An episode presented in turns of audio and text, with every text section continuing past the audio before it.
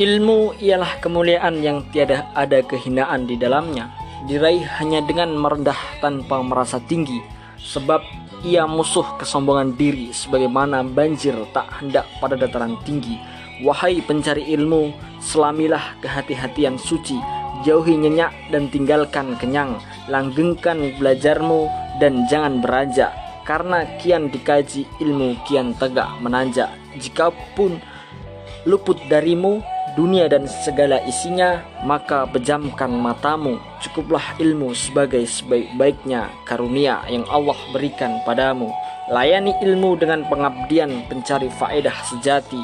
Langgengkan pembelajarannya dengan laku terpuji. Aduhai, betapa rugi seorang pelajar bestari jika ilmunya hanya untuk mencari pemberian para hamba dan abdi.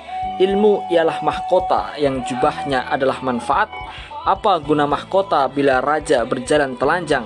Apa guna ijazah bila pelajar bestari berhambur tak tuai manfaat?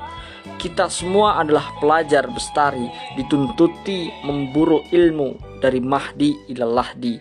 Pelajar bestari ialah pengabdi ilahi tak untuk dibeli janji duniawi. Uh, jadi coba-coba pemanasan bagaimana huh. Bingung mau ngomong apa ya? Ya, bismillah untuk pemanasan pita suara Melemaskan otot-otot leher Melemaskan lidah Dan lain sebagainya Kok jadi gini? Nah, cukup Menggelitik juga Cukup apa ya? Uh, menyinggung terkait puisi tadi yang dibacakan.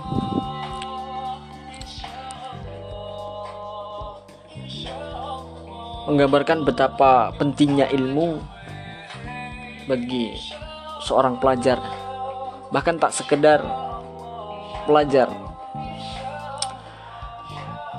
Bahkan seorang muslim Allah wajibkan untuk menuntut ilmu. Syariat Islam ini bisa dipahami oleh pemeluknya dan bisa diamalkan oleh pemeluknya hanya dengan ilmu. Maka betapa pentingnya ilmu, bahkan Rasulullah sampai menaruh ke bagian yang penting. Untuk umatnya kaum muslimin menuntut ilmu.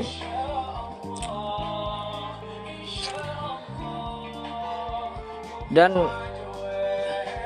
selain pentingnya ilmu juga kita diberikan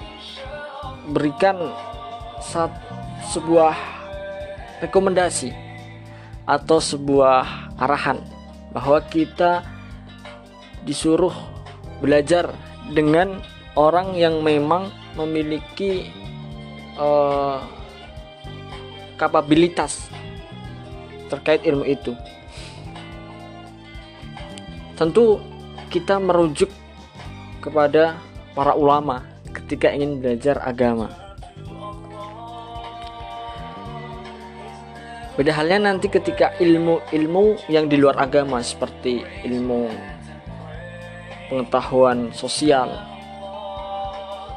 ilmu teknologi, ilmu kesehatan, ilmu ekonomi dan lain sebagainya, maka kita tetap dituntut untuk mencari orang yang memiliki kapabilitas terkait ilmu itu.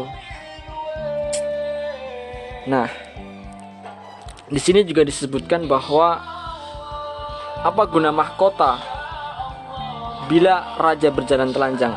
Maaf, maaf. Ada kalimat sebelumnya yang belum saya baca. Jadi di sini disebutkan bahwa ilmu ialah mahkota yang jubahnya adalah manfaat. Apa guna mahkota bila raja berjalan telanjang?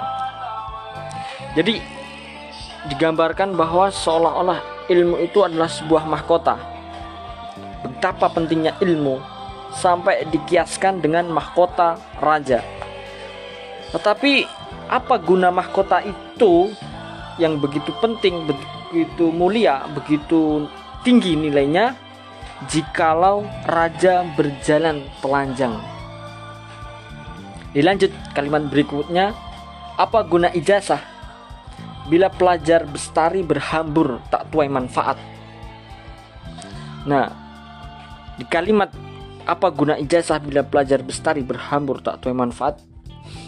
Menurut saya sendiri menggambarkan betapa banyaknya sekarang para pelajar yang memiliki ijazah, para sarjana yang memiliki gelar, tetapi manfaatnya untuk sesama minus bahkan tidak memberi manfaat justru memberikan mudorot ini kan sebuah tanda tanya besar buat kita sebagai seorang pelajar. Terlebih sebagai seorang muslim itu sendiri.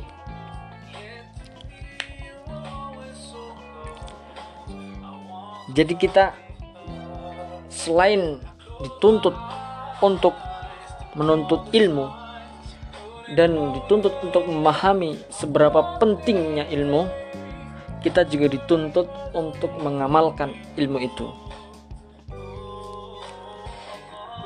Ketika kita sudah mendapatkan suatu ilmu, tetapi kita abai terhadap ilmu itu, dengan artian kita tidak amalkan ilmu itu, tidak memberikan manfaat kepada diri sendiri, orang lain, dan sekeliling kita.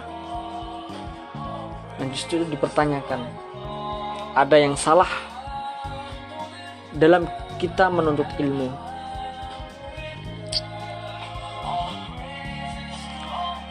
Tentu banyak cara, banyak jalan dan banyak tempat untuk menimba ilmu.